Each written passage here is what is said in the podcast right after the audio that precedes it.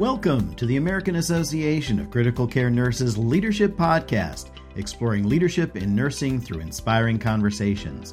Today's episode is sponsored by AACN's e Learning, offering online leadership courseware like AACN's award winning Fundamental Skills for Nurse Managers, with information available at aacn.org forward slash manager course. Now, here's your host, AACN's Chief Clinical Officer, Connie Barden.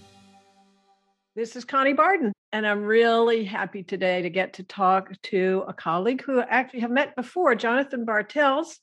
Jonathan is a palliative care liaison nurse for the Palliative Care Consultation Service at the University of Virginia Health System, uh, based out of Charlottesville, Virginia. Jonathan, welcome. Thank you, Connie. It's so good to talk to you again. It's great to have you here. I really appreciate you carving time out to chat with us. Um, we're going to talk in a little bit about how you and I met several years ago. But before we do that, tell us a little bit about yourself. You have an interesting story of how you even got into nursing and your path in nursing. And what do you want to share about that just to get us going? Sure. Um, I didn't go directly into nursing. I'm, I'm one of seven kids. And of the seven kids my parents had, uh, four, five of them became doctors. So it was a it was a weird family where, you know, my brother was dissecting his meatloaf when he was, you know, ten, saying I'm going to be a surgeon.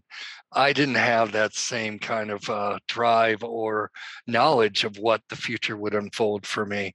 So I took a much more circuitous path to get to where I was. Um, I started off as an orderly in Buffalo, New York when I was 18. So you can say I grew up in healthcare. Um, and that was about 35 years ago. And that's where I, I got my licks and, and got my scars. And I learned a bunch about just taking care of people and then not being an 18 year old punk um, and dealing with a lot of different issues that I deal with today, which is death and dying and suffering and things like that. But it, it was it was a learning curve. Um, I'll never forget. I was working um, as an orderly, and this was the height of HIV. And you know, back in the '80s, Connie, you remember that it was just uh, nursing was it was busy. It was really busy back then as it is today. But I remember one of my nurse colleagues looking at me and saying, "Don't ever become a nurse." And I'm oh, 18, wow. and I looked, and I'm like, "All right, got it." She was fried. She was burned out. I'm like, I said, "Okay." So I pursued psychology because someone said I was good at talking to people. Mm-hmm. Um, so that was my first degree. And when I got done with that, I didn't know what to do with it. So I ended up volunteering for a suicide hotline. And I liked that for a bit, but it was um, with the suicide hotline, you couldn't see your patients. So I couldn't determine if they were faking it or if they were real because I didn't have all the information. And so it caused me a lot of distress because I thought maybe someone is calling and, and I make a mistake and they harm themselves. And so I did that just for a brief period of time and tried to figure out what to do with my life. And I read some Joseph Campbell. I don't know if you know his work.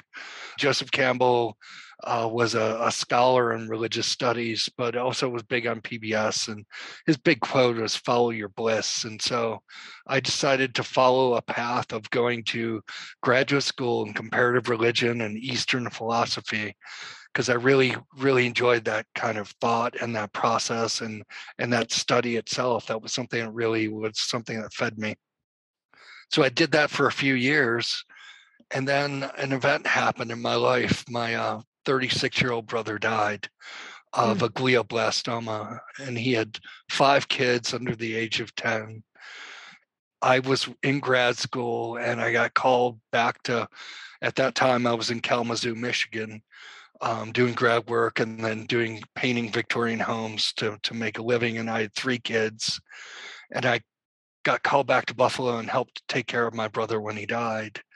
And that caused a huge shift in me. Um, despite what that nurse had said to me back in the day, I realized my calling, and that was to take care of other people as I took care of my brother, to offer him the same love and then offer others when I'm taking care of them the same type of care so I can take care of anyone's brother, sister, or mother. And so that's what really kind of drove me into nursing. So I made an about face turn and, and dropped out of grad school when I was just about to get my master's. Everyone's like, don't do it. And I said, no, I'm doing it. And I, I joined a nursing program in Buffalo, New York at the, D'Youville College. And it was an evening class program. And I, I started pursuing nursing. And then the rest is history you've taken my breath away with just that amount of history and there's a lot more history that we'll talk about in terms of you and the difference that you've made. I didn't know that part about you and about your brother. Thank you for sharing that and um, wow so he made a difference uh, even in his dying because it impacted you and you've impacted so many other people. Thank you for sharing that yeah, he was my favorite brother. I don't tell my other brothers, but, but right. he was he, he was he was definitely he was everyone's favorite. Yeah. And and and if I could make something positive out of a negative, that's what I did with that. Yeah. We'll definitely not share the link to this podcast. Well, listen, I got to know you, fortunately, back in briefly. And in 2018, um, when AACN gave you one of its biggest awards, you know, we have all kinds of awards that we give, but our visionary awards are the highest level awards that we give. And you received that in 2018 received our Pioneering Spirit Award. And it was specifically related to the work you had spearheaded there at UVA around the pause. So, why don't you tell us a little bit about that? And then who knows what we'll get into after that? I think folks would love to hear about that work. Sure. I was so honored to to even be considered that. Uh, you know, I, I felt like a, an imposter um, getting that award, and I still do today. Hearing about it, it seems like it wasn't real, but it really was.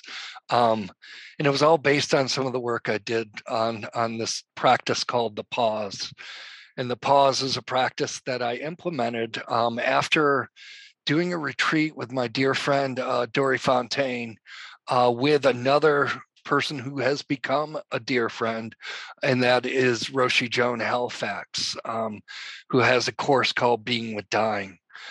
And it was a it was a real amazing course, and it was a course on death and dying and and resiliency work within that and also healing yourself after doing that kind of work and it was a, it was an amazing retreat seven eight day retreat called being with dying and after it was done uh, Roshi Joan Halifax, who is, if anyone doesn't know her work, should check it out. Um, she's got a lot of really good books and has done a lot of work on compassion and on on healthcare. But she gave us a mandate when we were done. She said, when you go back to your healthcare institution, you got to not only get this healing that you received here, but make a difference, make an impact in the place you go back to. And so I was in this course with a bunch of people that were hospice or palliative care, and I was the only one who was in the ER. And so I went back and I'm like, how do I bring this stuff like this mindfulness or or self-care or healing um, into an environment like the ER? And one day I noted uh, after a patient died, a chaplain stopped the room and she said, Hey, could we stop? And then she did a Judeo Christian prayer. And I was I was kind of shocked. I was like, man, that took a lot of of fortitude to stand up and do that. And I, I said, I like the concept, but I'm not a Judeo Christian kind of guy. How can I know there not everyone comes from the same traditions? How can I do this in a way that honors but doesn't detract? And so I used a lot of my my studies in graduate school um, on religion and on on practices of ritual practices. And I decided I would change up what the chaplain did the next time someone died. And I was doing it for myself, really. It was a selfish act, but it also had an intent to help people. So the next time we had a death, I stopped the room after the death was called and I said, Hey, you guys, can we take a moment? Could we just take a moment to honor this person in this bed? Could we honor the life that was lived?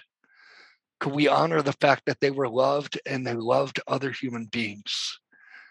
And could we also just take a moment to honor in our own ways the care we provided and the care provided by those before us? And could we do that in silence and in whatever way gives you meaning? And so we did that. And I didn't think anything of it. And this this resident came up to me and she's like, dude, that was awesome. And I'm like, well, thank you. But that was the beginning of what we what I coined the pause. Um, and I remember people trying to have me change that name, and I'm like, no, that's what this is called. This is called the pause. Um, they wanted it changed because the pause was already being implemented in pre and post procedures. Oh, and right. they were like, oh, that'll get confusing. And I said, no, this is what it is. I don't want to call it the ritual. I don't want to call it anything else, but this is what it is the pause. And so that's where it started. And it started with one patient. And now it's become both nationally used in hospitals across the country. And it's also on seven continents around the world, meaning every continent which is really, really cool. And it was spread by people who heard my story, who shared my story, who continue to hear and share. Um, and and people take it on and they they apply it to themselves and they it becomes their pause. It's not the Jonathan Bartels pause, it's your pause, your practice, your ritual. And Yes. I, I thought it was a Captain Obvious moment, and I didn't do much with it until people pushed me. And they're like, dude, this is not a Captain Obvious moment. And I said, for some of us, it is. For some of us around the country, as nurses, we do stop and honor patients, but we just didn't formally call it anything, or we did it in our own way in a different way. But, you know, so that's where it all kind of got started. Such a magnificent story. It takes me right back to okay, you may not understand why you got an award called Pioneering Spirit, but that is a pioneering spirit and courageous spirit that it took for you to do that that first time.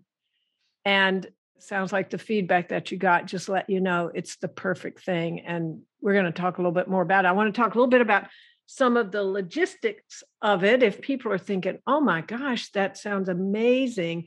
So, if someone wants to begin this in their place, their unit, what are some of the um, logistics? Like, can anybody on the team do the pause? Does it need to be the leader of the team? Does it have to be a nurse? Does it have to, like, what are some of the logistics that you tell people if they want to get started with this? There are no rules.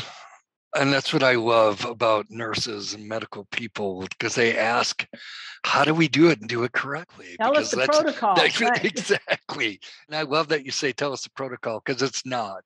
And that's the first thing I would tell you is do not protocolize this because that's like saying you're all going to be happy. You should smile and be friggin' happy because that's what we're protocolizing today. No, don't do that. You, This is an invitation. And so, what you do as a practitioner is simply adopt it as your own practice. Um, there's a website that I created called thepause.me. Um, and that's someplace people can go to just to see logistics. That's all self-funded. I've never gotten any money from anyone. It's I, I did that on purpose, so we didn't have it called the Cleveland Clinic pause or you know the the UCLA pause. It's it's the pause. There's also an app you can get called the pause and it has like five different languages.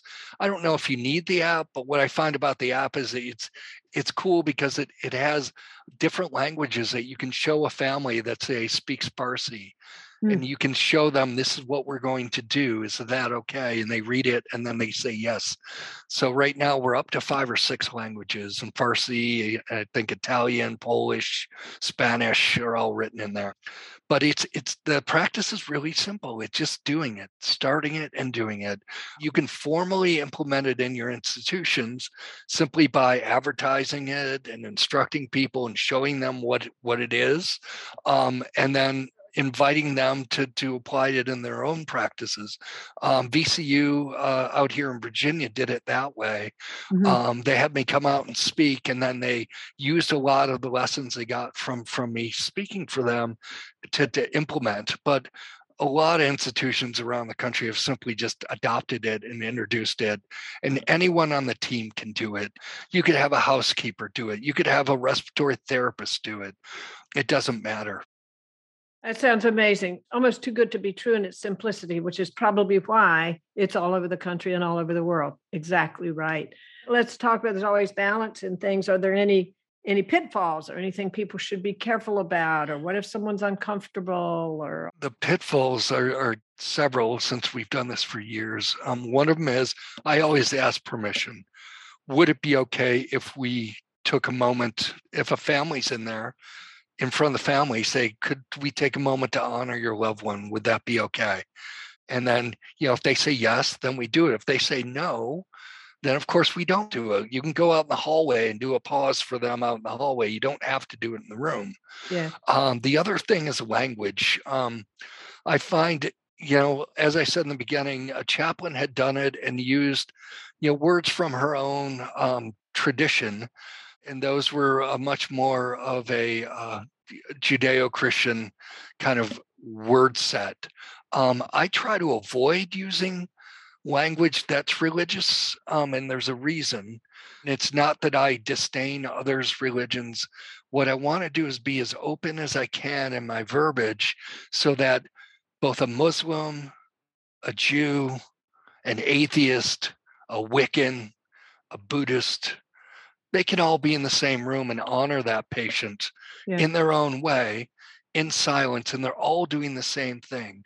But if we start to imply our own religious language, you can almost do a religious assault and that's never ever an intent from anyone and i know it's not but if you're using words say say if you're muslim and you're using your words over a christian patient that family might get real real upset by that or if you're christian and you're doing it over a jewish patient that might make them upset.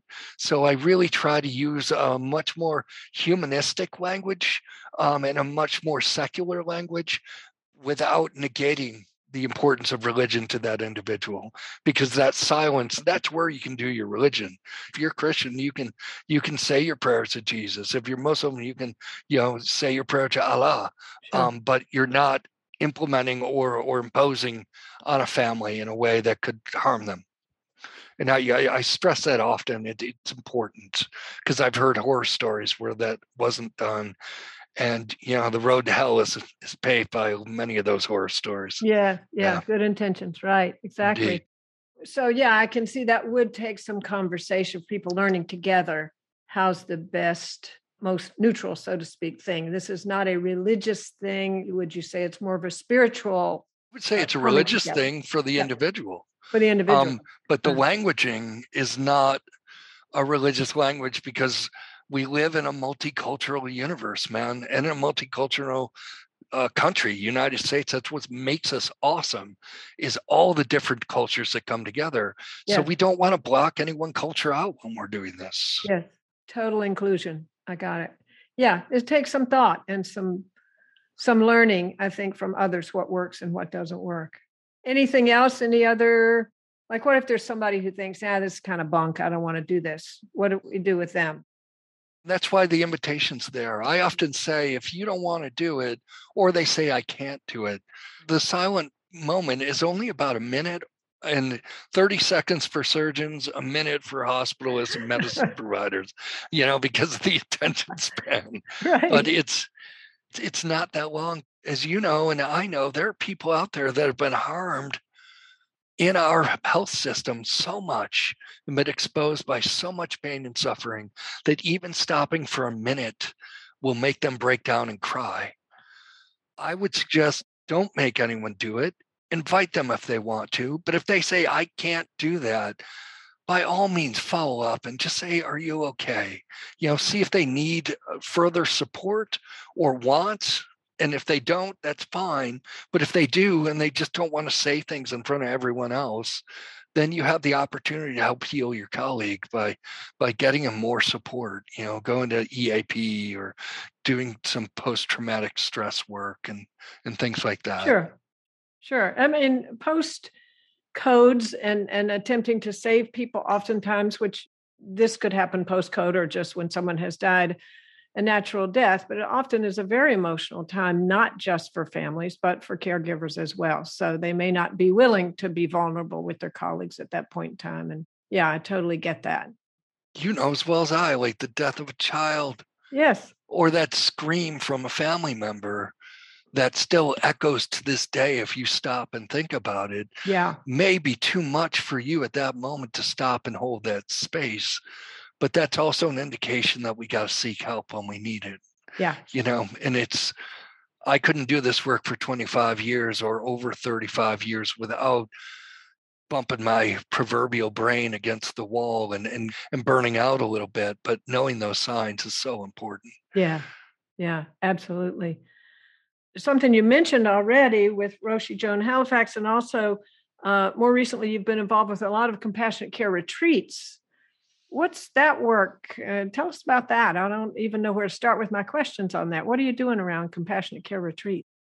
I've been doing it for about 11 or 12 years and we have an initiative at the University of Virginia that that uh, my dear friend Dorrie Fontaine, uh, through through the donations of another friend, Miss Kluge, started this compassionate care initiative. And what I was slated to do was I, I trained with a lot of different people in in in running these retreats, and these retreats are dedicated to self care and compassion if you've ever, uh, for those that are listening that are in the military, people have likened my retreats to R&R after being deployed. Um, it's a seven hour or six hour retreat. Um, you're taken off site, off campus, and we just help you, help me, help you take care of yourself. We offer what what my colleague and I like to call uh, all you can eat platter these offerings are all different practices um, that we introduce throughout the day. And we often say, look, if you don't like it, that's fine. You're only going to do it once. You don't have to do it again. But if it's something we introduce to you and you like, then you have an opportunity to pursue more of that same practice when you leave here as a form of self care. And so we offer things like meditation. We offer things like guided meditation and loving kindness uh, meditations. We offer yoga. Um, we offer communication, working with communication skills we go out and walk in the woods or walk outside in nature. Um, we do activities uh, that, that, that elicit laughter and joy. We allow people the opportunity to rest and also re-explore and find out that wisdom that their grandmother told them a long time ago that they forgot, which is how to heal themselves. Mm. And usually, what we're trying to do is unearth all those lessons your grandma taught you from back in the day. I want to say we've done for over a thousand people, and it was started off with mostly just nursing students in their curriculum. That when they get trained in nursing school, they get to go on this retreat with us at least once in their four years, and it really tells them the importance of self care before they actually go in and start to get bumped and grinded by the work we do. Our work is intense, even on a good day, even without COVID. Right. Our work sucks sometimes, you yeah. know, it really, yeah. really does. It's intense. And so, how do you do that work while healing yourself is really our focus. And um, I've done it for physicians. In fact, the medical school residents or medical school students heard about our retreats. They find their own funding because the medical school has not recognized that this is important, but mm. their students have. And now they come up with their own funding, and I run a retreat for them once a year. And that was done by word of mouth. It's wild, you know, the fact that, that it means so much to them. Absolutely. You know, you know um, take a minute to just give a nod and a virtual hug to your colleague and mine, Dorrie Fontaine. You mentioned her a couple of times, who at the time I think was dean at University of Virginia School of Nursing. And that's how this thing got such solid footing there at UVA is under her leadership. She's quite a mentor to many in terms of these retreats. What if someone listening wants to see about starting these things in their own institution? Does it take a big budget? Does it take a whole department? How complicated is all this? the complications are simply often in logistics, finding the area that you can do the retreat in, also recruiting talent. You have to recognize who has what talent and what they can do. Um, I've done some consulting work with uh, Emory um, and gone and told them about the retreats and the do's and don'ts and falls. So um, that's available. Um, there's also I, I think a talent, logistics, and then finances. Really, to run a retreat, total cost is not that much if it's going to help retain your staff. If you have an enlightened administration, they'll look at that and say, wow, we're just dropping, you know, $4,000 for this retreat.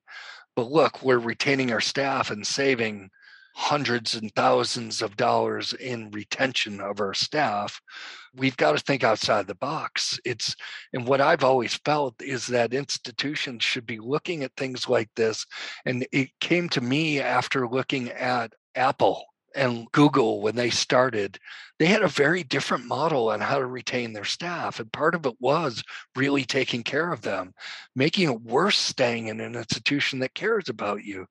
Look, I remember when I started as an orderly, I was working in a Catholic hospital in Buffalo, New York, and the nuns every year gave us a turkey. And I thought, dude, this is awesome. I get a turkey. I love these ladies. I love these nuns. And I thought, why not put the treat back in retreat and offer that to people?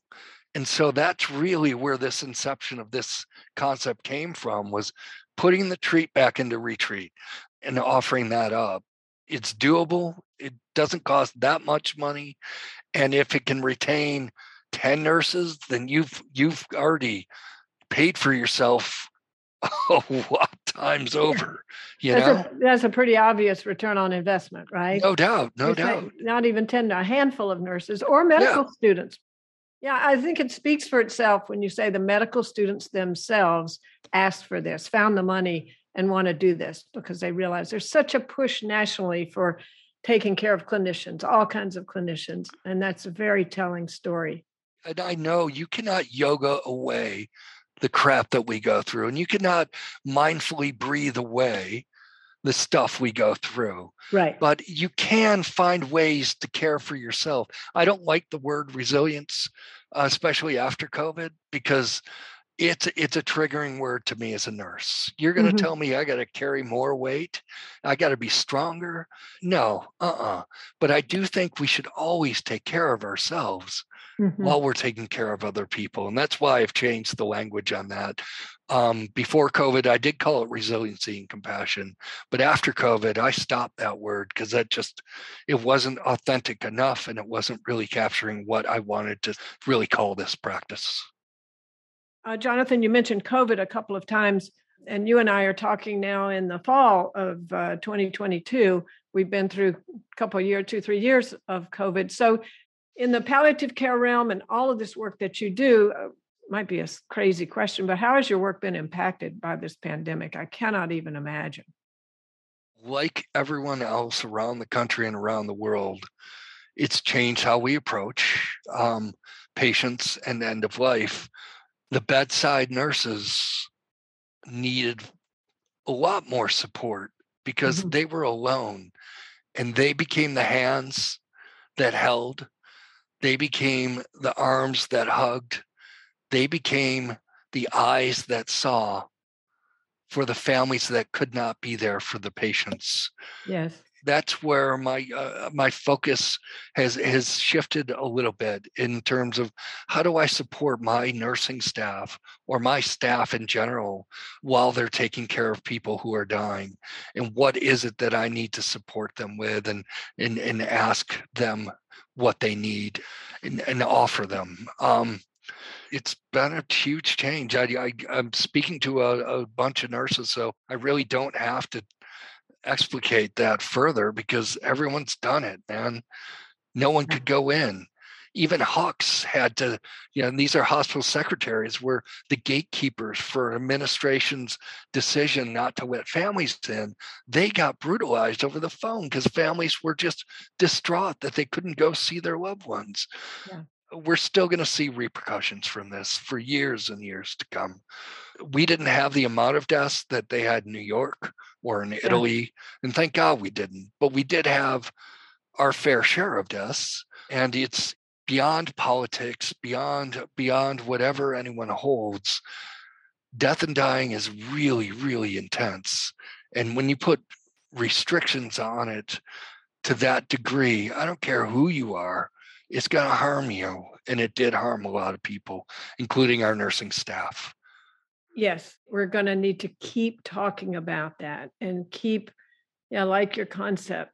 Let's talk less about being resilient, more about just taking care of ourselves and each other. Um, and it's going to take a while. This wasn't just COVID. We've been getting screwed for a long time, and COVID woke us up. Yeah. Um, and I, I don't mean to to be blunt, but it's true. There were frailties in the system that just got blown wide open. Absolutely. That's a very political thing to say. I wish I was more eloquent. but we're saying the same thing. Jonathan, it brings me so much joy to talk to you. I I can't thank you enough for being here and sharing so authentically. You know, I I take notes when I was talking to you and it's funny i was underlining things and the number one word that i see on my paper here is care you started talking about when you were 18 learning to care as an orderly and taking care of your brother and what you said i don't even know if you said this I knew that I wanted to care for others with the same love that I cared for my own brother. Can you imagine? And you have built your practice, your whole nursing career on this. It just takes my breath away. So I don't need to recap everything you taught us about the pause. People can hear that, how to do it. I really just want to again thank you for all the care and love that you provide and for being the pioneering spirit that you are. And thank you so much for talking with us today. Um, let's let's close with why don't you wrap up? What gives you hope? We've all been through just a mess here. What gives you hope as you look around nursing and healthcare and towards the future? I've been blown away um, by running retreats for uh, the School of Nursing over the last couple years um, with the new nurses that are coming in because I've I've tried to be as authentic as I am here, and I've tried to really. It's hard to. It's kind of like pointing at a map when you've never walked in the terrain. And so in my retreats, I try to point at that map to here's a pitfall. Here's here's a spot where you're going to have difficulty. Here's you know here's another spot where you you may make a medical error, but be kind to yourself when you do that. All those little spots. What gives me hope is that this new generation, I see some awesome, awesome humans coming into healthcare to take care of me, to take care of you, to take care of people who are ill. I get inspired goosebumps when I think about some of some of the real soldiers that are coming in to take our places um, as we old guards start to step away. And I want them all to to have, you know, I do say caring, but I also I think the other word would be compassion. And compassion includes caring. And what compassion does is you have to have compassion for your patients and you also have to have compassion for yourself. And if you don't do both, then you're just not going to be able to sustain. Um, and and you may have to pick yourself up again when you fall.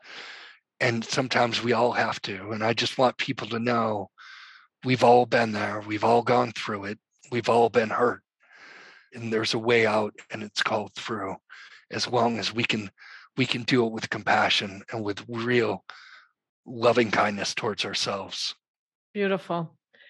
To one of my favorite awesome humans, Jonathan Bartels. Thank you oh, so thank much you, for Connie. being here today. Great thank to talk you, love. You. Great talking to you too. Thank you for listening to the American Association of Critical Care Nurses Leadership Podcast, proudly sponsored by AACN's award winning Fundamental Skills for Nurse Managers with information available at aacn.org forward slash manager course. We welcome your thoughts on this episode or ideas for future topics. Feel free to email us anytime at podcasts at aacn.org.